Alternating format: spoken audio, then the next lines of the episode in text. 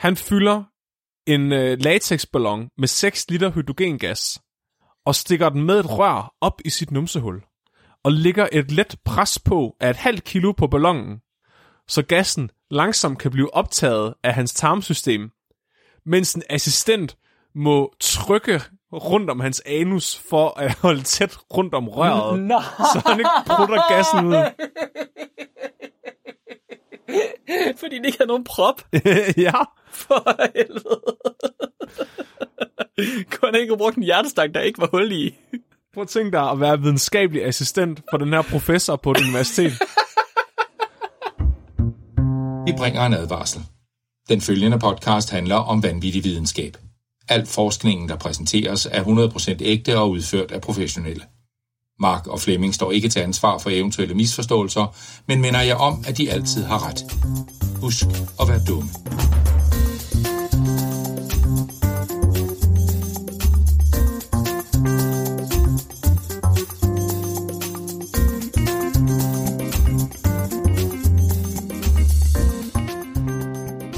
Hej alle sammen, og hjerteligt velkommen til Videnskabeligt Udfordret. Din bro til vanvittig videnskab. Jeg er 30.000 æg i din urogenitale kanal, Mark Løn. Og jeg pumper øh, meget brandfarlig gas op i numsen på hunden. Flemming. På hunden? Ja.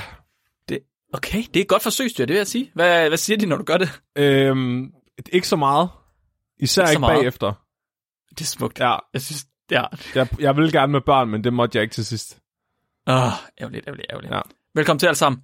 I dag, der skal vi tale om to af medicinens ultimative helte. Øh, to af verdens allermest uselviske mennesker. Det er to mennesker, der har offret deres egne kroppe for at fremme lægevidenskaben. Hverken brint eller parasitter kan holde videnskabsfolk fra at komme til sandheden. Flemming? Jeg, jeg vil nok øh, tøve med at kalde min, øh, min mand i dag øh, for en held. Okay, han, okay, okay, han eksperimenterede, på sig, han eksperimenterede på sig selv, men jeg kan ikke udelukke, at han måske udsatte an- andre for værre ting. Åh, oh, okay, det var jeg faktisk ikke klar. Nå, der, okay, hvem skal vi snakke om, Flemming? Hvem skal vi snakke om? Jeg skal snakke om Dr. Nicholas Sen, som var en øh, læge fra 1800-tallet, som øh, pumpede hydrogengas op i numsen på folk, for at, for at finde ud af, øh, om deres skudhuller gik ind i tarmen eller ej. Det er fandme fedt. Og måden han gjorde det på, det var, at hydrogengas er, øh, er ikke øh, synligt, men det brænder. Åh oh, nej, åh oh, nej, åh oh, nej, det var øh, rigtig, rigtig ja, skidt ja, det her. ja, det er alt, hvad Ja. jeg siger, inden øh, jeg går i gang. Åh, oh, det er fedt. Okay, og jeg skal tale om Claude Barlow, som var en parasitolog fra de to verdenskrige, der blev så besat af at forstå en snegleparasit, at han tog alle midler i brug. Også sig selv. Åh, Og jeg har simpelthen jeg har glædet mig så sindssygt meget til at fortælle, til at øh, fortælle min historie i dag. Altså, jeg har hvad, fire siders noter måske. Det svarer måske til en times øh, afsnit eller sådan noget, bare i det, jeg har. og jeg fandt, jeg var så heldig, at jeg fandt øh, originalartiklen, som Claude han selv har skrevet om sin egen infektion. Men jeg var nødt til at skrive til mit universitet, for at få dem til at skrive til en udgiver af videnskabelige artikler, for at få dem til at scanne artiklen, for at få dem til at sende den til mig på mail. Så jeg fik den i går. du er sådan en fucking stræber, det er helt vildt. Åh, oh, jeg glæder mig så Altså, meget. jeg har også så læst originalartiklen i dag fra 1888, men den lå Mhm. mm-hmm. overalt på internettet. Ej. Jamen, det er, faktisk, det er også rimelig rart, når man gør det i virkeligheden. Ja. Så længe man stadig har originalartiklen. Det er faktisk det vigtigste. Jeg tror, det er fordi, det er noget med prutter. Det er sjovere end uh, ting med tissemænd, der går i stykker, Mark. Det kan godt være, eller måske er det bare mindre vigtigt at holde hemmeligt for andre folk. Det kan godt være. det kan jeg ikke udelukke. Jeg tror måske, det er. Jeg tror, det er der, den er, Flemming. Flemming, vil du ikke fortælle mig om øh, en kut, der pumper brandbart gas op i røven på folk? Jeg skal tale om Dr. Nicholas Sen, Ph.D. i medicin. Han var læge i 1800-tallet, så, så som du nok kan regne ud, så, så det han lavede, det var meget etisk. Min del, Ja, det, min del i det er dag det bliver meget etisk og med, med sans for menneskerettigheder og dyrs rettigheder især. mm-hmm. Han var præsident for The American Medical Association og chefkirurg for det 6. amerikanske krigskorps i 1898. Han var en af verdens første plastikkirurger. Han behandlede leukemi med røntgenstråler, og han forskede i akut hjernebetændelse og behandling af cancer i, og hoved, i hovedet og hals på folk. Okay, han har været rimelig forud for sin tid. Helt vildt. Men der er én ting, som han for evigt blev, vil blive husket for. Og, ingen af de, og det er ikke nogen af de ting, der jeg lige har nævnt. Det er en, det er en anden ting, der overskygger alle de andre ting. Og det var egentlig en af de allerførste ting, han gjorde Mm-hmm. i sin karriere. Og øh, det bringer os til en videnskabelig artikel fra 1888, hvor han er den e- hovedforfatteren og den eneste forfatter. Den hedder Rectal Insufflation of Hydrogen Gas. Oh god. Altså numse og blæsning af hydrogengas. Oh god. Oh god. Oh god. Oh god. Oh god. Oh god. Og vi ved bare, hvor galt det kan gå med brandbar gas i numsen. Uha. Det er slet ikke noget problem, Mark. Det er. Så jeg tror, det Mark han refererer til, det er, øh, det er vores afsnit om, hvor, øh, hvor der var en mand, der eksploderede, fordi han øh, fik en tarmskyldning med sukker i, så hans, øh, Ja. hans tarmbakterier faktisk lavede hydrogengas blandt andet. Og da de så skulle brænde en bliste i tarmen på ham, så sprang han faktisk i luften af sin egen tarmgas. Ja. Jup. Jup. Det er den samme gas her, bare meget mere koncentreret, som de pumper direkte. Åh, nej. ja, okay. Åh oh, nej. Åh oh, nej. Men Mark, Ja. Mark, Mark. Der er jo selvfølgelig en god grund til at gøre det her. Det er, fordi dengang, der var det ret normalt, at øh, folk de blev skudt i maven, fordi Mhm. der var tit krig, og øh, guns, de var sådan begyndt at blive almindelige. Problemet er bare, at øh, hvis du bliver skudt i maven, og der går hul i din tarm, så dør du. Ja, nå. Det gør man. Ja, og det, Så dør man. medmindre du er øh, Alexis St. Martin fra Ja. tarmsaftens kraft, som overlevede at have åbent hul i maven hele sit liv. Men ingen andre, de kan tåle det. Nej, åbenbart ikke. Kun Alexis. Den eneste måde, du kan overleve og få hul i tarmen på, det er, hvis at lægen når at sy hullet. Mere eller mindre lige med det samme. Det, det er svært. Ja, og det er ekstra svært, fordi lægen ved aldrig rigtigt, hvornår der er hul på tarmen, og hvornår der ikke er hul på tarmen. Altså, hvornår er det bare et skudsår, og hvornår er det et skudsår, der har lavet hul i din tarm. Ja, og vi ved alle sammen, at- hvis en læge i 1800-tallet får fat i dig og begynder at skære i dig, så er det næsten et dødsdom i sig selv. Det skal de helst lade være med. At det, det må du godt. Det må du godt holde dig fra. Det er pænt nej, tak. Du må meget gerne stoppe lige nu. Så øhm, Nicolas Sen, han, øhm, han skal jo selvfølgelig lige fortælle om, hvad er cutting edge science i, øh, i det her, i feltet lige nu, altså øh, på, på det tidspunkt i, i studiet. Og han siger, at der er primært to metoder til at bestemme, om folk har hul i tarmen på, hvis de er blevet skudt i maven. Den første, det er... Ja, du må gerne gætte. Er det den ene? Og stikke finger i det? Ja, det er det. Jeg vidste det. Jeg vidste det. Så først kan lægen observere, bløder hullet fucking meget. Hvis det bløder virkelig meget, så er der nok gået hul i tarmen. Og hvis der kommer puha med ud, så er det et ekstra godt tegn. Åh, ja.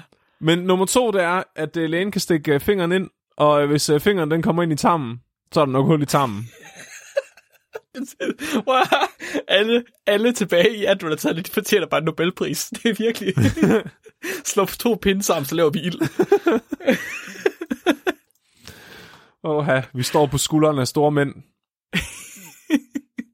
Han får så en idé en dag.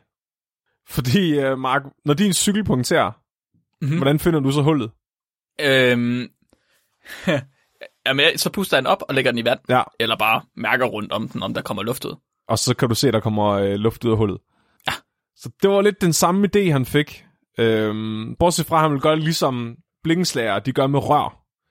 Så hvis man gerne vil vide, om der er hul i et rør et eller andet sted, så kan du puste for eksempel røg derind. Og så kan du se. Okay. om røgen kommer ud igennem et hul i røret. Nej, det giver mening. Så øhm, han tænkte, hvad nu hvis vi bare leger, at tarmen er et langt rør, Det er jo et langt rør. og så pumper et eller andet gas derind, og ser om det kommer ud igennem skudhullet i maven. Så han ville, han ville puste folk op som cykelslanger. Ja, som ballonger. Som ballonger. Ja. Han kunne selvfølgelig ikke pumpe røg i tarmen på dem. Fordi det vidste man godt Hvorfor? dengang, at det var nok ikke, det var nok være sundhedsskadeligt. Gjorde man det? Det er, det er faktisk lidt overrasket over. Ja, ja, men han var faktisk, altså, i forhold til at, det, jeg kommer til at fortælle jer om lidt, så var han faktisk ret intelligent. Altså, øh,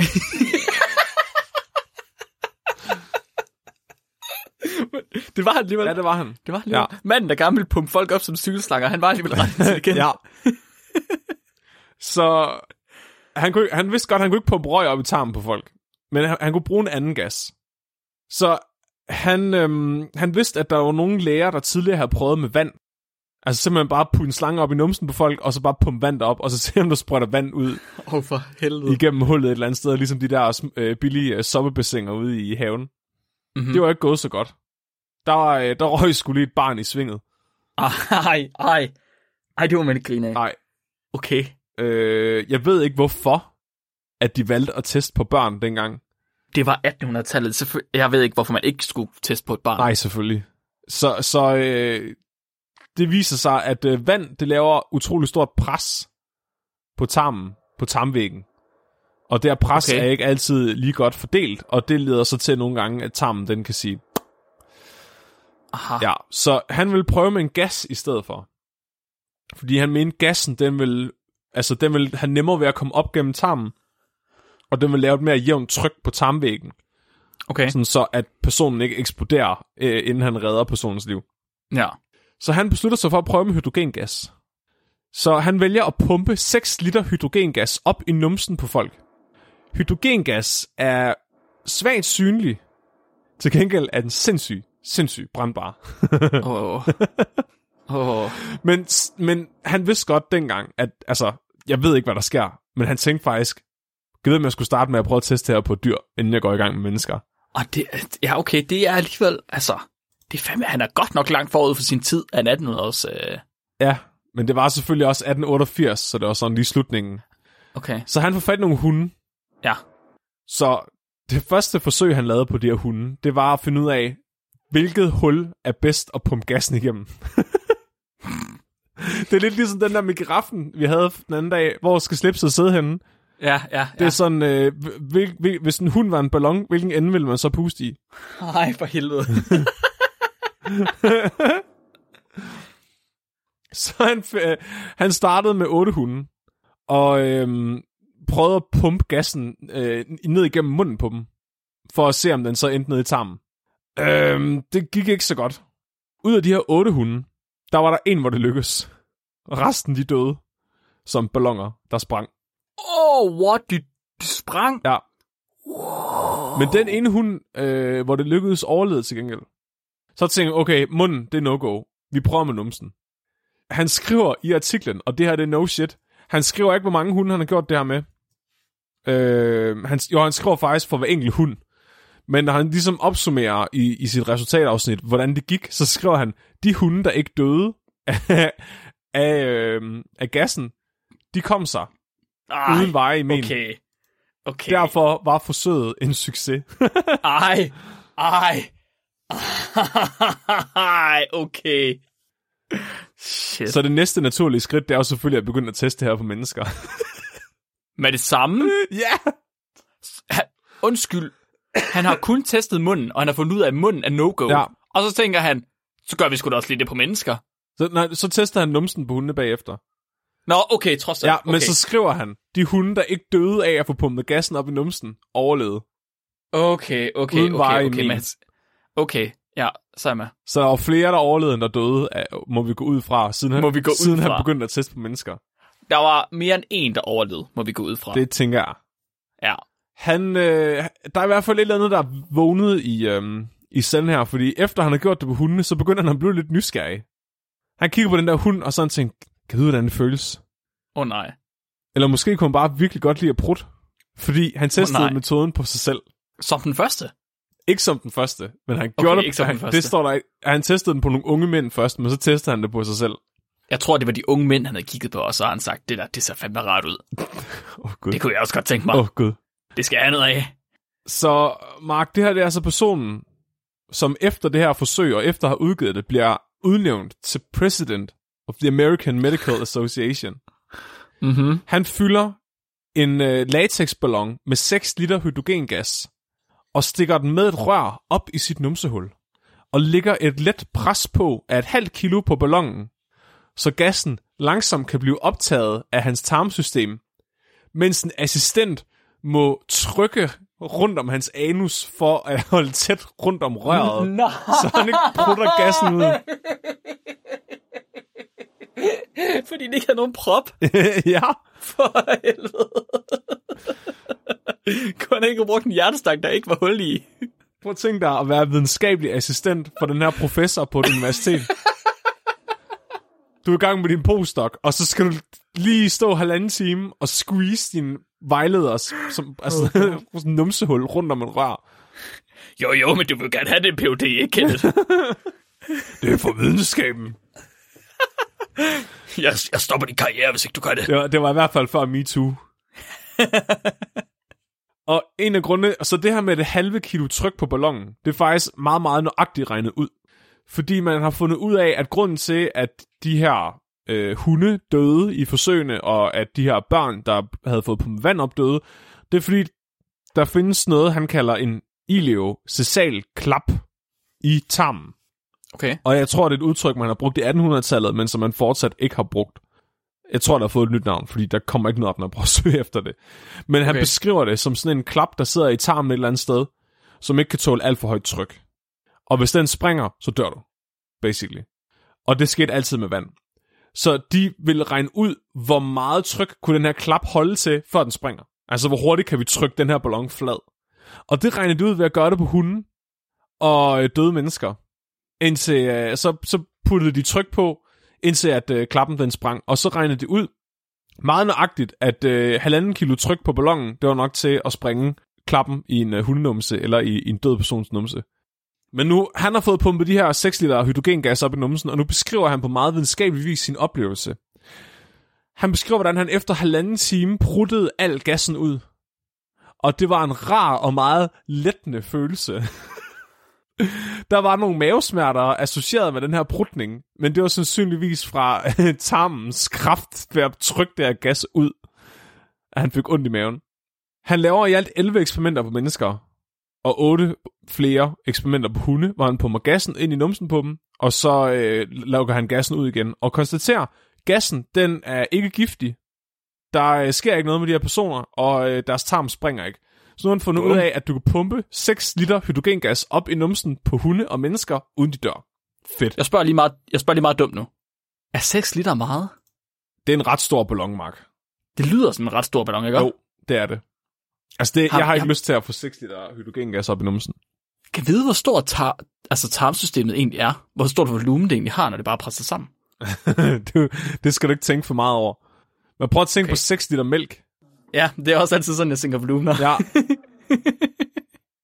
Jeg har ikke lyst til at få 6 liter mælk op i røvhullet. nej, det har jeg Nej. umiddelbart heller ikke. Jeg vil rigtig gerne være fri. Det er ikke uh, torsdag, så... Uh... nu mangler han bare at teste uh, hypotesen, Mark. Fordi nu ved han, han kan pumpe gassen ind i numsen på folk, og han kan lukke den ud igen. Der sker ikke rigtig noget ved det, så cool. Men hvad så med at finde skudsår? Kan den bruges til det? så han får fat i uh, ni hunde, der melder sig frivilligt til at blive spændt fast. Oh, undskyld, undskyld, undskyld, hvad? en gang til. kan du gentage det for mig? Der er en, Den skal, der er en, skal jeg lige have igen. vi er nødt til at antage, at de her hunde de har meldt sig frivilligt til eksperimentet, Mark. Det er lidt så vi kan på den. Det ellers Hvordan vil det? det ikke være etisk, det her. Hvordan melder en hund sig frivilligt? Jamen, den øh, lover nok med halen. tænker jeg. Åh, oh, shit, mand. Ja, hvem skal ofre sig for videnskaben? Hvem skal ofre sig for videnskaben?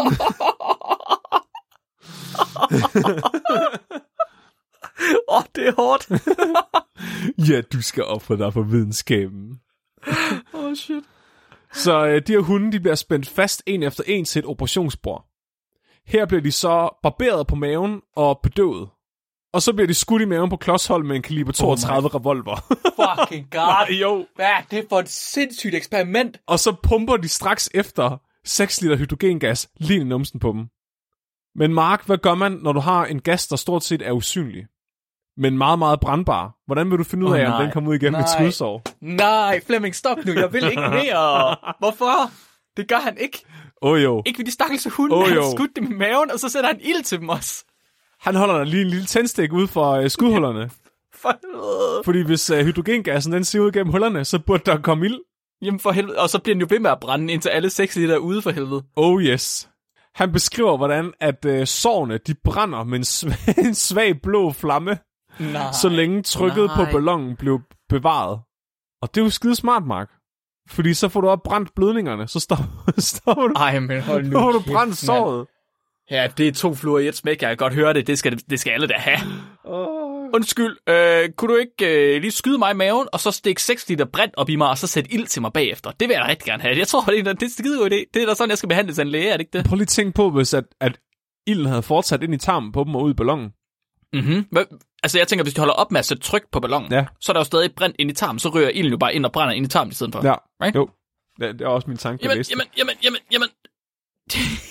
Er så dumt, så eksploderer de jo bare ind i tarmen i stedet for, for helvede. Altså prøv at forestille dig det her scenarie, altså efter du har stået og holdt rundt om numsen på din professor og pumpet gas ind i ham, så skal du lige hjælpe ham med at barbere en hund på maven, skyde den i maven, og så bagefter pumpe gas ind i den, og så sætte ild til den sår, og lave sådan en bundselbrænder ud af en labrador. Fuck, en PhD, der der set anderledes ud dengang. det var lidt noget andet. kæft, mand. Så øhm, han skriver, han har så alligevel haft lidt dårlig samvittighed, fordi han skriver, at de forsøgte i hvert tilfælde at redde hundenes liv. Og nogle gange lykkedes det også. Okay. Så konklusion, Mark. Det her, det er fucking smart. det virker. Mm-hmm. Og hydrogengas, det er ikke giftigt. Nej. Og det ved de med sikkerhed, fordi de pumpede også lige noget hydrogengas direkte ned i åbne sår på de her hunde, uden der skete Ja. noget. Ja, ja. Og det er faktisk rigtigt nok, det, ved, det, det er man stadig overbevist om i dag, at hydrogengas er egentlig ikke sådan giftigt. Al- Altså, når du indånder ren hydrogengas, men det er ikke sådan giftigt for, din- for din hud. Nej. Numsen springer ikke, hvis du lader være med at presse for hårdt på ballonen. og øh, hvis du har svært ved at sætte ild til gassen, så sæt eventuelt patienten ned i vand og kig efter bobler i stedet for. Ja. Han anbefaler mm. også, øh, fordi luften, den er gas, den, øh, den stiger opad, så øh, vil, foreslår han, at man lægger personen, så skudsårene de peger opad, og at der ikke er for meget blod i dem. For helvede. Siger han selv, at man skal lægge dem i vand? Ja, det foreslår han. Er det... Har, han har... Hvornår blev cykler opfundet? Hvornår blev cykelslanger opfundet? Er 50'erne eller sådan noget? Oh, Har han lige spørgsmål. fundet på... Har han lige fundet på cykelslanger, før man havde cykelslanger? Det tror jeg, han har. Det er det, jeg hører. Det er det, jeg hører her. Han øh, var jo selvfølgelig også øh, militærlæge, så han øh, vidste ligesom, hvad det vil sige at komme i felten. Mm-hmm. Så han mente også, at det her ville være pissegodt at have med i krig, til at du kunne operere på folk omgående, øh, hvis de blev skudt i maven. Så han foreslår, at øh, lægerne de tager øh, noget svovlsyre og noget rent tin med, fordi så kan de bare producere hydrogengassen on-site ved at hælde svovlsyre ned over tinden. Så øh, vil der oh. komme hydrogengas i den her ballon. Så har man en colaflaske med med svovlsyre, og så når der er en, der bliver skudt i maven, så hælder man lige det der tin ned i colaflasken, og så sætter man ham bare oven på colaflasken. Og så sætter man ind til ham! Hvad er det for noget? Men Mark, ved du hvad det bedste er? Man fucking brugte den her metode. Ej, det gjorde man bare overhovedet ikke. Jo, man gjorde. Det, tæ- det tror jeg ikke på. Man har Flemming. reddet hundredvis af menneskeliv med den her metode, Mark. Det, så det har man ikke. Det nægter jeg at tro på. Det kan umuligt være effektivt nok. Men heldigvis, altså grunden til, at man ikke har hørt om det, det er fordi mindre end 10 år efter det her, der opdager man røntgenstråling i stedet for. Og så begynder Okay. man bare at tage røntgenbilleder af folk i stedet for. Ja. Så, så ødelægger man bare folks sædceller. Men det er trods alt bedre, end at springe dem i luften med brændt gas. For fuck's sake. Oh. Hvad skete der med... Okay, han gjorde det kun på sig selv en enkelt gang. Eller hvad? Ja, han testede det på sig selv en enkelt gang, bare for at mærke, hvordan det føltes. Jeg tror egentlig Okay. mere, det var sådan lidt en fetish, end det var videnskab. Ja, okay. Så det er ikke fordi, han har fortsat med det bagefter os. Det ved man ikke. Altså, han har Måske. han ikke skrevet noget om i sin artikel. Nej. Det var uh, Rectal Insufflation of Hydrogen Gas fra 1888. Oh god. Meget, meget, meget smuk historie, Flemming. Tak. Der var lidt mindre øh, selvmedikament... Medi- selvmedikament... Okay, det kan jeg ikke sige. Der var lidt mindre forskning på sig selv, end jeg havde regnet med. Men øh, Altså, det var... så brugte han nogle hunde i stedet for. Ja, altså det er sjovt, fordi han bliver altid sat sammen med forskere, der forsker på sig selv.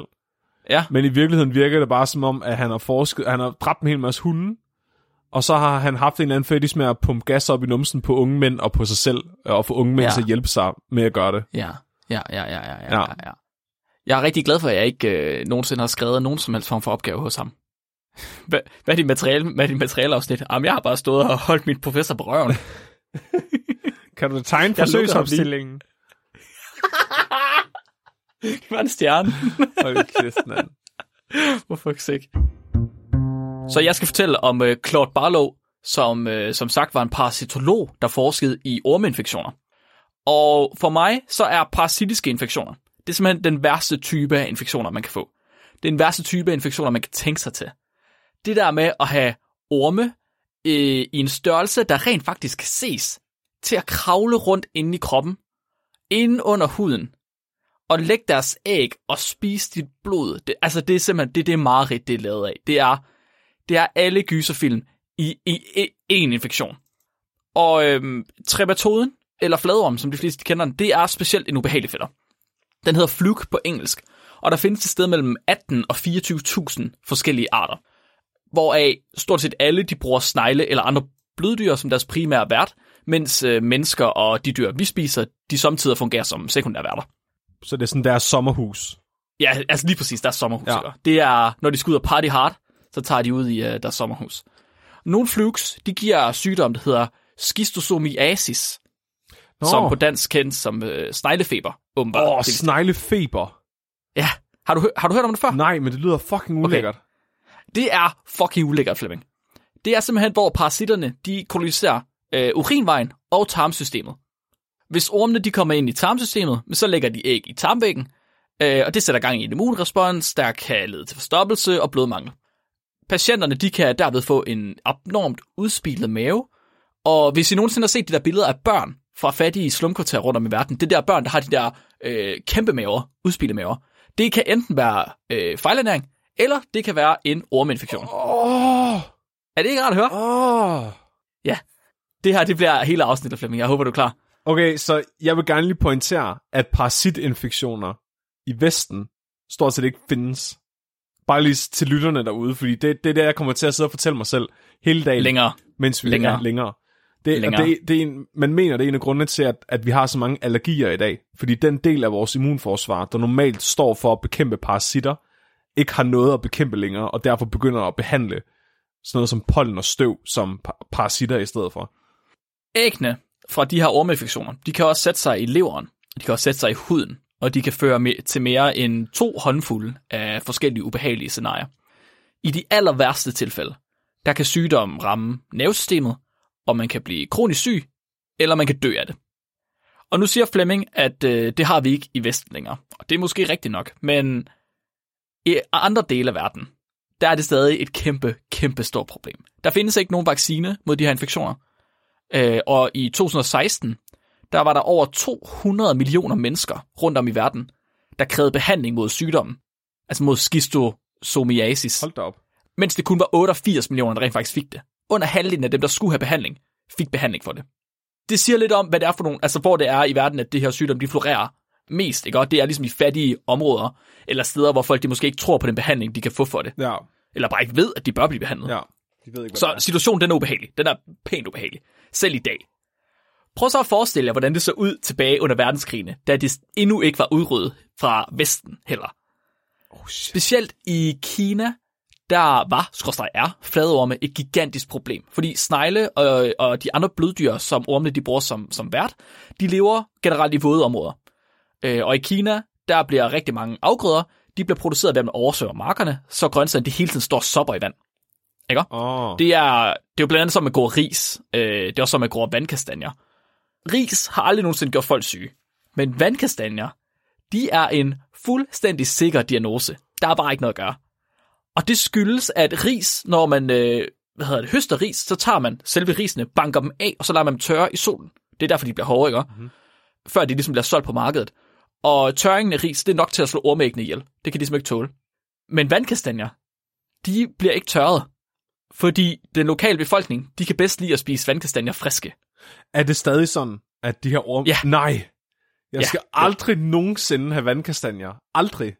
Jeg ved faktisk ikke, hvordan det er i dag. Jeg tænker, at man har øh, fundet måder at komme af med enten sneglene eller ormene i områderne af vandkastanjerne. Og jeg tror, at dem, vi får nu, de bliver behandlet på en eller anden måde. Brænd det hele. Det kan du ikke, det er godt. Brænd det. Men det, altså, det er ikke det værste der, Flemming, fordi vandkastanjer i sig selv har en, et sådan sej skal, uden om det har spiselige indre. Jeg ved ikke, om, hvis ikke I har set en vandkastanje. De findes til de der vokblandinger. De, er, det er lidt ligesom at bide et stykke øhm, flamingo, nærmest. De, er, de, er sådan lidt, de har sådan en mærkelig konsistens, der er sådan Det lidt mig ingenting. Nej, sådan lidt specielt. Det ligner, det ligner en, en, en stor hvid bønne nærmest. Right? Men så er den våd i Nu bliver jeg nødt til at google det. Ja, du må lige google det. Jeg håber aldrig, jeg har spist en. Om ikke andet, så vandkastaner, de har sådan en sej skal uden om det her, den her spiselige indre hvide del. Øh, og skallen, den piller bønderne af med tænderne. Ah, Jo, med tænderne. De, de bider simpelthen i skallen og trækker det af, fordi at det er sådan, de ligesom høster dem. Og øh, op til 200 æg kan der være på hver vandkastanje, og de ryger lige flux ind mellem tænderne. Og øh, når vandkastanjerne de så kommer på markedet om sommeren, så skal de jo blive ved med at blive holdt friske. Og så det markedsfolk ligesom kunne gøre, det er, at de børstede dem med vand hele tiden. Dag ud og dag ind, og så lå de dem bare stå der indtil det blev september. Jeg tror, de høster dem omkring maj. Så lader de dem jo være der i et par måneder, mens de børster dem med vand. Og altså, det er jo bare de ultimative forhold for ormeæg. Det er, at du finder voksne orme på de her vandkastanjer, som du æder. Fordi at de altså piller dem med tænderne. Stort set alle, der spiste friske, vanddyrkede afgrøder fra det nordlige Afrika og østover til, helt over til Taiwan, de var inficeret med fladorm. Altså det var, der var basically alle mennesker var inficeret med dem. Shit. I det område i hvert fald. Og markerne, de skulle selvfølgelig også gødes på en eller anden måde. Og på det tidspunkt, der var den bedste gødning i Nordafrika og Asien, øh, det var afføring. Menneskeafføring. Åh, oh, circle of life. Ja, fordi øh, Harbors proces var selvfølgelig ikke noget sydøst på endnu. Hvis I kan et sidste afsnit, så gør det nu. Så afføring både fra mennesker og fra dyr. Og hvad tror du, der sker med snegle, der lever i vand, der bliver gødet med fladorm inficeret menneskelort? Får de, flad, får de fladorm, Mark? De får øh, en lille smule fladorm. de får en lille smule fladorm, gør de. Oh. Altså, det er, det er jo bare et, et ondt, positivt feedback loop. Naturen er så smuk. Naturen er virkelig, virkelig Det er smuk. sådan, Den kan altså, jeg ting. vil gerne se Leones Konge, hvor den her cyklus bliver forklaret, i stedet for Ja. den her med gazellerne og græsset. det er de vandkastanjer, som menneskerne spiser, Simba. Og så Simba, så tager man menneskelorten og putter ned oven på sneglene. Så der var en forsker tilbage på det her tidspunkt, der var specielt interesseret i fladorm. Hans navn, det var Claude Barlow. Og han var ikke en specielt heldig mand. Der var ikke synderlig meget forskning inden for de her parasitter, så man vidste ikke rigtigt, hvordan man nemmest skulle behandle dem, eller hvordan man nemmest skulle blive fri for dem. Og det ville Claude gerne finde ud af. Det var altså sindssygt vigtigt for ham. Claude han forskede i fladorme fra 20'erne øh, og frem, og så boede han ofte nede i de her berørte områder. Altså i Kina, eller i Afrika, eller andre steder i, i Nordafrika som regel. Og han blev ret kendt inden for området, og han udgav sin øh, phd tese til mega stor beundring inden for resten af feltet. Folk de var helt vilde med den. Der var en øh, reviewer fra et nyhedsblad, der beskrev det som en historie med en historie om tålmodighed og utrætteligt arbejde, om udholdenhed i lyset af gentaget modløshed, om overvindelsen af tilnærmelsesvist uovervindelige forhindringer, og om personligt heldemod ikke overgået på en krigsmark siden den første farag ledte en her mod hititterne. Fuck af. Han var, folk de var vilde med ham. Sådan var der fandme ikke nogen, der sagde mit speciale. At det, det, og jeg tror ikke, der er nogen, der kommer til at sige sådan om min PhD, det kan jeg godt fortælle. Det vil jeg have. Og folk, ja, ja, jeg skal være, jeg skal have heldemod som den første farag, der ledte en krig mod hititterne. Kan man ikke bare skrive det i indledningen til sin, øh, til sin tese? Sådan, Jo. du vil læse dette, dette dokument er det største der. Nå, altså, folk de kunne godt lide ham, lad os sige det sådan. Og han har haft det mere end almindeligt svært, øh, allerede med sin phd tese på det tidspunkt der. Men jeg kan fortælle jer allerede nu, at det bliver værre. Det bliver meget, meget værre. Og han beskriver også, han beskriver bagefter, så beskriver han en, en trang til at hjælpe de syge og fattige. Han beskriver det som et kald om tjeneste, for personligt til at kunne afvise. Han vil virkelig gerne hjælpe folk, uanset hvad det skal koste ham. Og det er langt fra sidste gang, han beviser sandheden i den her sætning. Fordi selvom så mange mennesker var inficeret med fladorm, og selvom samtlige snegle i området, de var inficeret af parasitten, så synes Claude aldrig rigtigt, at han havde nok forsøgsmaterialer. Han synes ikke rigtigt, at der var orme nok. Ej, hold kæft. Prøv at høre, hele, Det var, hele fucking Asien og alle sneglene er inficeret med den fucking orm. og de er lige ude for hans dør, men han synes ikke, der er nok. Det er ligesom at stå i Sahara, og så tænker jeg, det er ikke sandt nok her. Han, en, han, har, han har må virkelig måttet arbejde meget, for han løb altid tør for orm.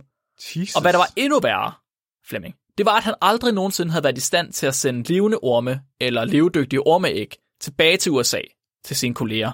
Kan ikke bare sende en asiat, der har ormen i sig, afsted? Hvad med at gøre øh, det næstbedste, eller måske endnu bedre? I stedet for at sende en øh, ulovlig immigrant til USA, Flemming. En snegl? Hvorfor så ikke gøre det selv? Nej. Åh, oh, nej. Hvorfor ikke gøre det selv? Var det, Hvorfor ikke gøre det selv? Oh. Han inficerede selvfølgelig sig selv. så, han, han tog- så han kunne få ormen levende med hjem? Oh yes. Han tog voksne orme, som han havde isoleret fra en patient. Og jeg skal lige fortælle jer, øh, voksne orme, man isolerer fra en patient, de kommer som regel fra numsen. De kommer som regel fra, fra puha. Han tog de der orme der, jeg tror, han har skyllet mod vandhanen, og så slugte han dem hele. og han har skrevet, han har beskrevet, at han, han har slukket lyset, for at han ikke skulle kunne se, hvad det var, han spiste. Men han beskriver det stadig som en kvalmende oplevelse. Han har, okay, så han, han, har, han slugte levende numse parasitorme Ja.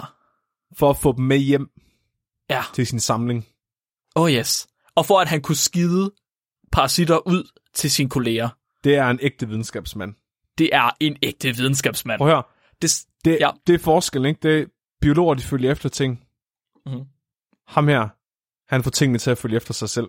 han får tingene til at følge efter sig selv. Han, han, han tager tingene til sig. Ja, han er, omve- Han bliver tingene. han er den ultimative biolog. Det tror jeg. Der er, jeg læste faktisk en af hans kolleger, der, der skrev en kommentar om, at han synes simpelthen, det var forfærdeligt, at folk de gik så meget ind i molekylærbiologi. Der var ikke nok feltbiologer længere. Og det var tilbage i 1930 eller sådan noget, skrev det. Au. Det er ret grineren. Nå, desværre, så første gang han øh, sluger de her orm her, der kommer der ikke noget parasitisk ud af numsen på ham. Men han er sådan lidt, det skulle nok bare min mavesaft. Right? Så øh, hvordan løser man det? Men han prøver det en gang til. Men han starter lige med at æde, æde en gang bikarbonat. Altså for at neutralisere sin mavesyre. ja, præcis. Nej! Så tager han lige en, så tager han lige en skefuld med natron, øh, og sluger det. Og så sluger han ormene bagefter, og så spiser han sin rigtige aftensmad til sidst. Lad os kalde det for portion nummer to. Det tog ham, det virkede heller ikke den her gang, skal jeg fortælle jer. Det tog ham yderligere tre forsøg. Han gjorde det igen tre gange mere, før han blev inficeret. Og angiveligt skulle han være blevet overlykkelig af at se fladorme æg i sin egen afføring. Oh. Og jeg har en fornemmelse, at han er den eneste menneske i hele verden, der er blevet ovenud lykkelig af at se fladorme æg i sin lort. Altså, han er den der, han er den der til julefrokosten, alle taler om, men ingen taler med ham. ja, Sådan, han ja, sidder for sig ja. selv ved bordet, og alle er bare sådan, "Jamen, det var, han er virkelig klog. Han er, han er fucking ulækker. Bortset fra, bortset fra, at hans kolleger, de var fucking vilde med ham. De elsker ham. Altså, alle så op til ham. Han var en fucking held. Jeg, jeg siger, det er en rockstjerne. Og jeg mener det uden pis. Han, han lå sig være inficeret med de her orme i et år bagefter. Uden at behandle det, fordi han skulle have de her orme til at blive med at være der. Og så tog han tilbage til USA, hvor han så deler sin forskning i meget stærke situationstegn med alle sine kolleger. Og kollegerne, de har skrevet, altså skriv i samtlige tidsskrifter, du overhovedet kan finde, hvor de sådan lidt, jeg fik, jeg fik en fladorm af Claude Barlow. Det er mit, mit livs vildeste øjeblik. er det ikke for sindssygt? Altså, han inficerede dem ikke vel. De fik bare en fladorm af ham. Han skid, jeg ved ikke, hvad skidt det led i hånd på dem. han, har, han har gået på lokum, så har han taget sin lort, så har han, jeg går ud fra skyllet de der fucking orme under vandhanen, og så har han givet det til folk igen. Jeg ved ikke, om det er verdens, jeg ved ikke, det er verdens dårligste prank, eller hvad det er. Jeg ved ikke, hvad der sker. Altså, man ved bare, at man er inde for det rigtige felt, når folk bliver begejstrede for, at man forærer dem sine numseorme.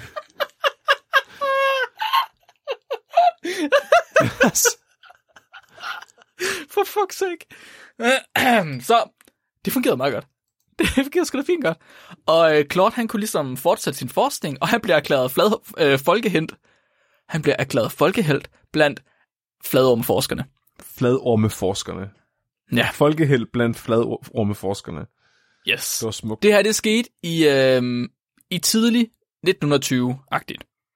I 1929, der bliver Barlov hyret af den internationale sundhedsdivision til at tage til Ægypten. I Ægypten, der lever den endnu mere ubehagelige leverfladorm. Den er ikke sjov. Den, han har fat i nu her, det var bare en tarmfladorm. Den er ikke så gal. I Ægypten, der lever leverfladorm.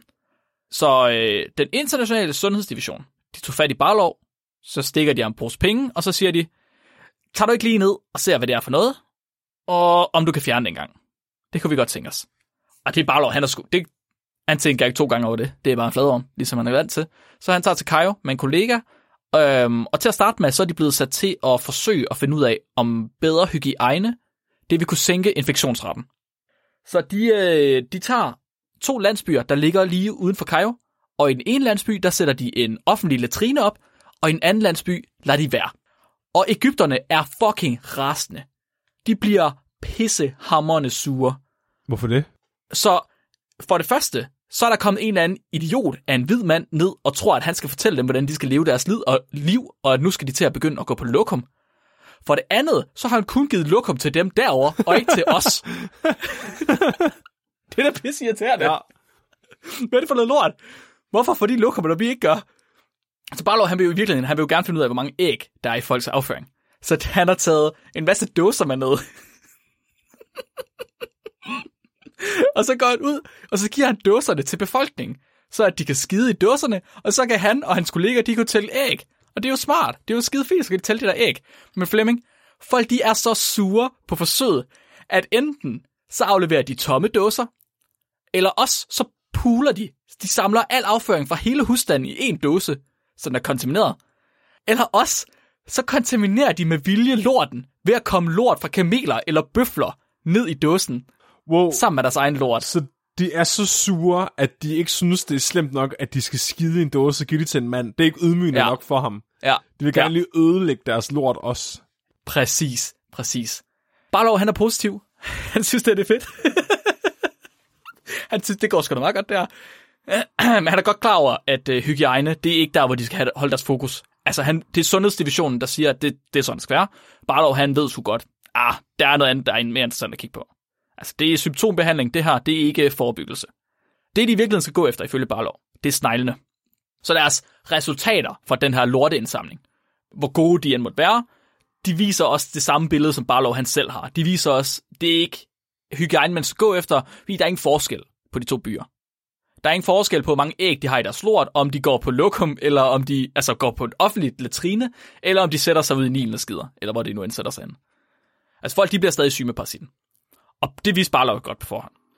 Så han får lov til at forske i at udrydde sneglene i stedet for. Det er hans mål. Han vil gerne udrydde de snegle, som ormene de inficerer til at starte med. Det får han lov til, men lokalt i Ægypten, der bliver han forhindret fra alle sider. Så jeg fortalte jer før, at han, øh, han havde haft virkelig store problemer altså med sin phd tese Nu skal I være klar til, det her det er et forskningsprojekt fra helvede. Han går i gang med at prøve at se, om han kan få udryddet de her snegleharter. Og Han har allerede haft problemer med Ægypterne i forvejen. Nu får han også problemer med de egyptiske forskere. Går han og drysser salt på dem egyptiske- alle sammen. det havde været, det havde været Eller hakker over med en spade. Så han prøver at teste kemikalier, se om han kan slå sneglene ihjel med kemikalier på en eller anden måde. Ja, den egyptiske, øh, jeg ved ikke, hvad jeg skal kalde det, om det er lokalpolitik eller de cutter hans forsyning til kemikalier. Det vil de fandme ikke han skal have. Øhm, og han bliver rendt fuldstændig over ende af de rivaliserende forskere. Så, altså, de begynder at tage altså, pis med hans eksperimenter. Fordi Ægypterne, forskerne dernede, de prøver også, øh, eller de forsøger også at påvise, at man kan slå sneglene ihjel. Men deres hypotese, det er, at man kan bruge koversulfat, og at man kan dræne kanaler midlertidigt, så simpelthen tørre kanalerne ud. Øh, og det har vist sig langt senere, at det overhovedet ikke var tilfældet. Og da Barlow han er nede og besøge nogle af Ægypternes forsøgsopstillinger, deres forskningsområder, så opdager han, at de egyptiske forskere, for at vinde over ham, så fabrikerer de deres data ved, at de skyller sneglene væk. Altså, de tager simpelthen vand fra andre kanaler og leder ned til deres forskningsområde, så de skyller sneglene væk og bringer raske snegle derned i stedet for. Nej. Så når de egyptiske forskere, de tæller sneglene, så er der kun raske snegle jo. Mm. Og så virker kårsulfaten jo. Det er jo, ej, wow, hvor er det vildt. Og Barlow, han kan ikke se, om kårsulfaten virker, for han kan ikke få lov til at få nogle kemikalier for, Egypt, for Ægypterne. Fucking røvhuller, mand. Han er begyndt at blive lidt frustreret. Han kan godt mærke, at det her, det, skulle, det er op ad bakke. Men han fortsætter med at kæmpe. Og han når faktisk op, og så bliver han afdelingsleder for Ægyptens afdeling for snegleudryddelse. Selvom han fortsat bliver forsøgt afsat af både andre forskere og af politikere. Det er bare sjovt, fordi det er ikke en titel, man forestiller sig, at der kommer en hel masse drama med. Overhovedet ikke, mand. Ægyptens leder for snegleudryddelse, og så er det bare sådan fucking mafia. Det er fuldstændig sindssygt. Altså, han møder modstand fra alle sider og bliver hele tiden forsøgt og kastet af, og han bliver snydt, og folk de prøver at ødelægge hans data, og jeg ved ikke hvad. Han er nået op, og han bliver ved med at forske i snegleudryddelse, og på det her tidspunkt, der er han øh, blevet øhm, altså leder for den her afdeling for snegleudryddelse. Og så bliver det 2. verdenskrig. Og amerikanske soldater, som han, han kommer oprindeligt fra USA, øh, de er begyndt at rejse rundt om i verden, og også til Ægypten. Og det er jo i Ægypten, at den her ubehagelige leverfladorm, den florerer. Altså den han forsker, ikke? Og det var ikke gået den amerikanske hærs næse forbi. Og de begynder at blive lidt bekymrede for, at deres soldater, de skulle blive inficeret i Ægypten, og så tage parasitten med hjem til USA. Det er jo ikke godt, for så har vi en egyptisk snegl, oh. eller en egyptisk parasit, Ja. der begynder at, flo- altså, at, begynder at, at lege i, øh, i frihedens land. Ja, Det går jo ikke, vel? i den amerikanske lever. Så øhm, den amerikanske her, de render simpelthen inden om den internationale sundhedsdivision. De stryger lige indenom, og så siger de, bare lov, det er noget pis. Det skal du lige finde ud af, hvad der sker her. Hvad, kan det gå galt? Kan de her øh, parasitter komme til USA og slå hele vores befolkning ihjel? Så det gør Bagler selvfølgelig, han, indvil, han indvilger, fordi at han er jo patriot, og han skal redde sit land, det er klart. Og jeg har en fornemmelse af, at det muligvis bliver hans sidste eksperiment, han kommer til at lave. For jeg har ikke kunne finde mere forskning fra ham siden. Så øhm, jeg har fundet, som jeg sagde til at starte med, eller til at starte med, jeg har fundet originalartiklen fra det her forsøg, han laver nu her. Det blev udgivet syv år efter, at han lå sig inficere første gang. Øh, og det, øh, spoiler, han lader sig inficere, det er simpelthen det, der sker. Med. Ja, det kommer. Men jeg har, jeg har ikke fundet andet forskning fra ham siden, så han lader sig inficere, og så gør han ikke mere siden. Så jeg tror, at den her artikel her, at den er, den er så slem, at han bare tænkte, nu er det nok. Eller også dør han af det. Ja, det, okay, ja, lad os den, lad os Ja, lad os ja, ja, kom med det, kom med det. Så Barlow, det første han gør, det er, at han forsøger at få sendt nogle amerikanske snegle til, til Cairo, øhm, altså fra USA til Cairo, for at undersøge, om de vil fungere som vært for de her fladorme. Men sneglene, de dør på rejsen. Okay, så forsøger han også at sende nogle fladorme tilbage til USA. Øh, Men øh, det virker heller ikke. De der fladorme, de overlever enten aldrig, eller også så bliver de taget i tollen. og med hans historie, afgift på de der numseorme. det er uden pis. Det er uden pis, det er et af hans problemer. Åh, oh, gud. Altså det, ja, man, med hans historie med Ægyptens øh, regering, så bliver man lidt i tvivl, om der er tale om sabotage, eller om der er tale om øh, rigtig uheld. Ja. Så til sidst så kulminerer hans frustrationer simpelthen i det her kæmpe store eksperiment. Han har allerede bevist, at han kan lade sig selv inficere med fladorm. Så nu gør han det selvfølgelig igen. Men denne her gang, der bruger han leverparasitten. Åh. Oh. Og det er jo smart. Det er jo smart for ham, fordi der er ingen kontrol i lufthavnen for folk, der er inficeret med parasitter. Fordi alle er inficeret med parasitter. Right? Der er Ja, ingen ja. portkontrol, hvis man selv er beholderen. Det koster ikke noget. Var den ikke dødelig? Kunne man ikke dø af den her? Oh yes. Oh yes, den var dødelig. Oh, fuck. Over 21 dage, der lader han sig inficere gennem sin arm med 224 æg. Sorry, ikke gennem armen. Øh, forskellige steder på kroppen. Det er fordi, nogle af kilderne siger arm, men hans egen artikel siger, at han lægger først 8 æg på øh, den ene arm den ene dag, så næste dag, der ligger han 8 æg på navlen, eller lige ved siden af navlen, og så over de næste 19 dage, skriver han, at der ligger han bare de der sidste, hvor mange æg det nu er, 216 æg, eller hvor mange det nu er. 208 æg, må det være. Det er også det meget. Åh, oh, det er ulækkert. Han har åbenbart, forekommer det også i kilderne, en bavian ved navn Billy. Den dukker lige op her. Selvfølgelig han har han skriver væk. ikke selv om den overhovedet. Ja, by the way. Øh, ja, som han også lader inficere Nej. med fladorm. Jo. Han inficerer både sig selv og sin bavian Billy med fladormene. Og tre uger senere, så tager han og Billy et fly til USA. Flyveturen, den går egentlig okay. Så bortset fra, at Claude han har fået lidt feber, Billy slipper løs og forskrækker de andre passagerer. Men altså, det, det er ikke så stort problem. Det, det, kan, det kan godt blive værre. Da han lander med flyet, så lider Claude af voldsom feber, og han lider af svimmelhed. Hans appetit, den er forsvundet, og han får det bare på ingen måde bedre. Tre måneder senere, der begynder hans skridt at udskille serum. Og jeg mener ikke skridt som i tissemand, jeg mener skridt som i hele skridtområdet. Oh. Ud af hårsækkene, ud af porerne, Altså, som i begynder blod. der at komme serum. Nej, serum, det er ikke blod, det er, altså, jeg ved ikke, hvad der er. Hvide blodlemmer måske? Sæd? I Serum, don't know. serum er det ikke væsken for blod, uden røde blodlemmer. Nej, nej, okay, det er ikke serum på den måde. Det er ikke... Øh, nej, altså, nej, nej, nej. Øh, jeg tror ikke, det er serum som fra blodet. Det er jeg ret sikker på, det ikke er, fordi han skriver bare et eller andet tilfældigt ord, mener jeg. Så sådan væske. Væske, væske, ja. Og da man undersøger den her væske her under mikroskopet, så er det fyldt med tusindvis af æg. Nej. De er kommet direkte ud gennem huden på ham nede i hans skridt. Og man, man var godt klar over, at æggene de ville kunne findes i urin og i afføring. Man har aldrig nogensinde tidligere oplevet, at de hoppede direkte ud gennem huden. Aldrig nogensinde. Der er så mange ormeæg inde i ham, at de rører ud gennem hans hårsække. Ja, ja, ja, ja, ja. Han, han, en af idéerne med det her, det er jo, at han gerne vil have fat i de fuldvoksne ormækker. Det var derfor, han har taget dem med tilbage til USA. Så øhm, for at få fat i dem, så lader han en kollega tage en biopsi af hans hud nede fra skridtet og fra armen. En biopsi, det er en prøve, en vævsprøve. Den på armen, den var på størrelse med, quote, et bagagelabel. Åh. Oh. Vi snakker et kreditkort størrelses stykke af hud, de har skåret af hans arm. Og det var så tykt, at det gik hele vejen ned til det øvre fedtlag. Prøv lige at tænke på at gøre det der mod dig selv, for at hjælpe mennesker, der ikke vil lade dig hjælpe dem. Oh yes, Og den eneste oh yes, grund til, oh at yes. du er nødt til at gøre det, det er, fordi de saboterer dig. Ja, Så det, det han, han gik over til en kollega og sagde, kan du ikke skære nogle orme ud af min orm? ja, det var det, han sagde. Fandt de dem? Det vildeste er, Flemming, det vildeste er, øh, han kunne jo godt være blevet bedøvet, da det var, de skar ham op her. Det nægtede han. Hvorfor? Han nægtede lokalbedøvelse, fordi han, for, han ville ikke risikere, at ormene de blev forstyrret på nogen måde. Ej. Efter operationen, jeg tænker, han har været lidt, lidt sløj efter operationen, der nægter han også at tage en taxa tilbage til øh, den forskningsstation, han nogle gange var på. Så går han tværs gennem byen, pissesyg, og lige fået skåret altså en fucking kreditkortstørrelses stykke af et hud af sin arm. Oh. Går han tværs gennem byen over, hvor det er, han skal sove. Og der var, altså de tjekker jo så det her, den her prøve her, altså den her biopsi for orm, ikke? og der er, der er mange orm. der er rigtig, rigtig mange orm. Og på det her tidspunkt, der begynder han at lide af natlige svideture. Hans urin og hans afføring er fyldt med blod. oh. Hans, øh, han kunne ikke sove, medmindre han fik stærk bedøvelse. Fordi at hans blære, den var så irriteret, at han skulle tisse hver 15. minut. Oh.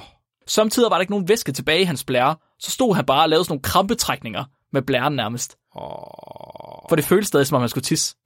Hans urin, den blev også kontamineret med sæd. Han ved ikke, hvordan. Der er ingen, der ved, hvordan at det sker, men de finder i urin, finder de sædceller og sædvæske. Og sædvæsken, der var brun, Nej. i sædvæsken, der var brun, der finder de flere æg end sædceller. Wow. Så han er, han er mere orm nu, end han er menneske. Han er er- mere orm, end han er mand. Oh. Altså, de fandt, de fandt også, øh, de startede med at finde æg på forskellige tidspunkter. De fandt æg som det allerførste i hans sæd. Og det har man aldrig nogensinde oplevet før. Man vidste godt, det kom igennem afføring og urin. Man havde ingen anelse om, at det kunne komme igennem øh, altså skridtet og sæden på den måde. Det er sådan, at en kvinde gravid, så føder hun bare sådan en ormehybrid. Jeg tror ikke, det er en sjov graviditet. Nej. Okay. Øhm, han er sengeliggende i tre uger mere. Efter det, der ligger han med 40 i feber.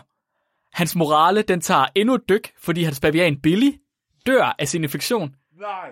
Og Barlow, han udskiller 30.000 ormeæg om dagen i sin urin alene. Fuck af. Ser du lige aben døde også? Aben døde, og Barlow, han udskiller 30.000 æg om dagen i sin urin kun. Åh, oh, så har man det træls. Altså, han vil have forskningsmateriale. Det skal jeg med med love, han har fået. Hold nu kæft, mand. Til sidst, til sidst, der går han med til at starte en behandling. Til allersidst. Øh, det her, det er... Efter aben dør, så tænker han, Nå, nu må jeg hellere gøre noget ved det her. Det var ikke engang lige med det samme, efter aben døde. Nej. Jo. Til sidst, så går han med til at starte en behandling mod infektion. Og ja, det er halvandet år efter, agtigt, at han blev inficeret til at starte med. Der går han i gang med at blive behandlet. Hvor er det sindssygt.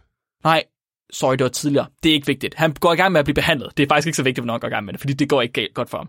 Et af hans forskningsfelter, det var jo at finde en bedre behandlingsmetode mod infektionen. Og det var mildest gået ret dårligt.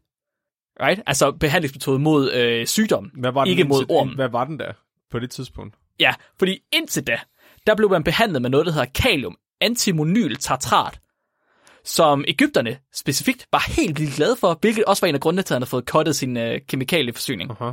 Og kalium antimonyl tartrat, det er så giftigt, at hvis det lægger fra den vene, det bliver injiceret i, og over i et lem, så skal lemmet højst sandsynligt aborteres. Altså, du er godt og vel 90% sikret, at hvis du får, det hedder tartar emeric, eller emetic på engelsk, hvis du får tartar emetic, at så øh, får du hjertefejl. Slap af. Ja, og det øh, får Barlow også. Han får simpelthen en hjertefejl, som man skal leve med resten af sit liv. Fuck. Godt og vel to år efter sin oprindelige infektion, der øh, stopper han med at udskille æg. Der finder han ikke flere æg i sin øh, urin og i sin sæd og i sin afføring. To år havde han gået med en fladormeinfektion.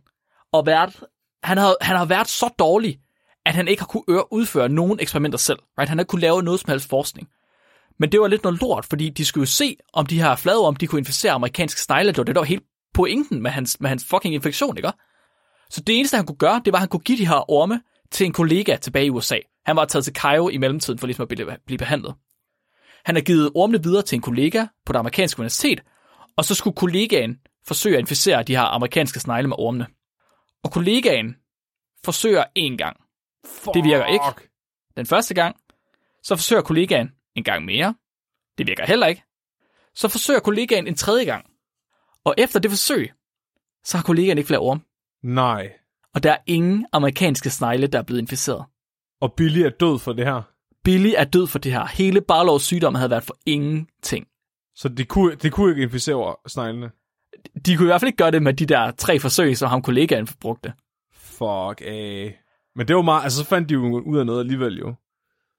Barlow han indleder os, nej, han afslutter sin artikel øh, med at skrive, at desværre så kunne øh, ormene, altså så kunne ormene ikke succesfuldt inficere de snegle, de gerne ville have inficeret, altså de amerikanske snegle, men heldigvis, så er der jo kommet et studie ud af det, hvor man har kunne se, hvad bivirkninger, eller hvad, hvad virkninger er, af at blive inficeret med leverfladeorm. Hvor, nå, jeg troede, det var en god ting, at de ikke kunne øh, inficere sneglene, fordi jeg... Jeg tror, at jeg tror, de så ikke det øh, forsøg som øh, konklusivt, så man skal sige det på den måde. Nej, nej. Men det var, Fordi, var det fordi, de gerne ville have no, nogle snegle, de kunne dyrke ormene i, så de fortsat kunne forske dem? Eller var det fordi, de ville vide, om ormen så kunne leve naturligt i USA?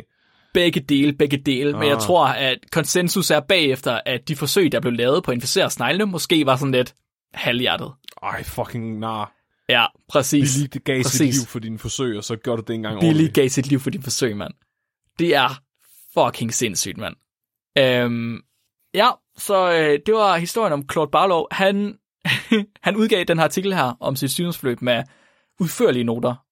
Jeg kan desværre ikke, jeg kan desværre ikke faktisk ikke lægge pdf'en op, fordi der er copyright på, men jeg skal nok sende linket, så kan I selv se, om I kan bede om den. Det er sådan lidt Jackass-agtigt på en eller anden måde. Det er rimelig jackass-agtigt. Der kom ikke andet, altså der kom ikke andet ud af hans øh, infektion, eller hans forskning nærmest, desværre, end det her selvinfektionseksperiment. Og så øh, hyldesten fra de andre øh, fladormeforskere. Så hans liv, det var fyldt med forhindringer og besværligheder, og det kommer virkelig, virkelig, virkelig meget til udtryk i den her sidste historie fra hans karriere. Mm-hmm. Nå, der er mere? Nej, nej, nej, det var det. Okay, okay. Nej, sorry, det var, det var den her. Det var hans Ja, sidste ja. historie. Ja. Fuck, man. Stak. Det var historien med Claude Barlow. Stak, Og jeg holdt det faktisk inden for tiden. Det er, ja, okay, ja, ja, det kan man gøre. mand. Nice. Hvordan, øh, hvordan har du det nu, Flemming? Jeg har aldrig nogensinde lyst til at tage til Ægypten igen. Jeg, jeg har faktisk ikke tjekket op på, hvordan øh, behandlingsmetoderne er nu om dagen, og hvordan, hvad forskningen siger om leverfladeorm lige nu. Det kunne være interessant at vide, om det er... et midt- Altså, som sagt, der er ikke nogen vaccine. Der er bedre behandlingsmetoder. Man bruger ikke det der tartar medic længere. Jeg synes bare, den der alt. idé om, at der er en orm, der lever i ens krop, er så fucking ulækker. Det er så klamt. Så fucking klamt. Ej, det vildt, det jeg tænker på altid, når jeg hører om sådan nogle orm her. Det er enten, du ved, en numseorm, som i virkeligheden, det var det første, han undersøgte. Det var sådan en numseorm nærmest. Ja. Øh, eller det er de der, øh, hvad hedder det, de orme, man Fnat. kan pille ud af, af huden. Det er fnat. Er det fnat? Ja. Er det? Jeg er, Jeg troede, fnat var... Nå, jeg er ret sikker på, at det er fnat dem der, der kravler rundt ind under din overfladen af din hud, som du kan se dem. Øh, føj, de er fandme ulækre, mand. Mm-hmm. En hudsygdom, der skyldes fnatmider, der graver gange i huden Er det midder, ja? æg. Ja. En Jamen, det er midder. Men jeg tænker, at du kan få sådan nogle sygt lange orme, Åh, oh, øh, ja, som nogen de har dem nede på deres fødder, så kan de nogle gange, hvis ormene de så piller ud, så kan du hive sådan en 20 cm lang, flad, øh, altså tynd orm ud af din, ud af din fod. jeg har set nogle af de der videoer, der ligger og bevæger sig og sådan noget. Puh, ja. Fandme klamt. Det var dagens afsnit. Jeg håber ikke, at de er blevet alt, alt for afskrækket. Jeg synes virkelig, at det var nogle sindssyge historier. Verdensklasse underholdning her. Jeg, jeg er glad for, at vi, uh, vi skulle faktisk have startet med min Flemming. Hvad? Ej, det er, både godt, det er både godt og skidt, vi startede med din. Det var som om, det var ikke sådan en hovedspring ind i ubehagelighederne. Ej, jeg tænker, det er også sådan en mild overgang. Ja, men det kunne også være rart nok, at vi lige havde øh, din historie til at tage, tage stemning nu. Hold kæft, man. Vi kan tage et lytterspørgsmål, Mark. Det vil være... Skal vi ikke gøre ja, det? Jo. Okay. Jeg har et lytterspørgsmål med til jer i dag fra Begitte, en af vores uh, Discord uh, 10 støtter. Og Begitte, hun uh, skriver ind, og hun spørger, kan man lære, mens man sover? Uh. Og jeg tænker, jeg, det første, jeg kommer til at tænke på, det er Dexter i Dexters laboratorie, Ja. hvor han uh, lærer fransk, mens han sover. Der går det jo galt for ham. Så kan han jo ikke andet end fransk, da han vågner. Ej, det er frygteligt. Right? Det eneste, han kan sige, det er omelette du fromage, hvilket er forkert. det, er, det afsnit kan jeg ikke huske, jeg har set. Kan du ikke? Det er det eneste afsnit, jeg kan huske, tror jeg. Jeg, jeg tænker sådan, er det egentlig ikke altid det, man gør, når man sover? Er det ikke der, man virkelig lærer? Fordi det er jo der, at det, man har, det information, man har i sin korttidsudkommelse, bliver smidt ind i langtidsudkommelsen. Sådan så, at hvis du, har, hvis du har opfanget noget information i løbet af dagen, så lærer du det, mens du sover om natten, fordi der lærer du det. Det er virkelig filosofisk sagt. Hvorfor er du så seriøs i dag, Flemming? Hvad er det for noget? Ja, ja, jeg ved det ikke. Jeg er skadet af, det, af din historie. Du bliver seriøs i min historie. Det kan jeg ikke have. Men altså, man kan altid gøre det, at man bare sover med hovedet oven på øh, sin bø- de bøger, man gerne vil lære. Mm, det er jeg også Mose. Ja. Jeg har aldrig læst ja. nogen af bøgerne på universitetet, jeg har bare sovet oven på dem. Hvordan er det gået for dig? Øh, ja, Ja, har du et job endnu? nej. Nej. Så jeg laver en podcast nu, der handler om videnskab i stedet for. ved du hvad? Ved du hvad? Jeg tror, at jeg ved, hvordan man lærer, mens man sover. Man skal bare lytte til videnskabeligt udfordret. Ah, men altså. Mens man sover. Men altså, har ikke... Fordi hjernen... Ja, Ja, ja, ja, ja. Jeg synes bare, jeg, jeg har prøvet nogle gange, hvis jeg har hørt et eller andet, der er foregået rundt om mig, mens jeg har sovet. Hvis nu radioen er begyndt at spille eller et eller andet. Så har jeg kunnet ligge og drømme om det, jeg har hørt. Præcis. Hvem vil ikke gerne drømme om Mark og Flemming, Jamen altså. der snakker om fladeorminfektioner? Det vil jeg faktisk gerne helst øh, ikke. Ej, det, det tror jeg alle, de gerne vil lære om. Jeg, får- næste gang jeg får søvnparalyse, så er det dig, der kommer og giver mig den der fucking orm der. Trækker den Ja. bare ud af armen på dig selv og stikker den i munden på mig. Det er nødt for- til at fortælle om, hvis det sker. Ja. Det vil jeg virkelig gerne have. Så hvad, er svaret ja eller nej? Øh, t- åh, det er et godt spørgsmål.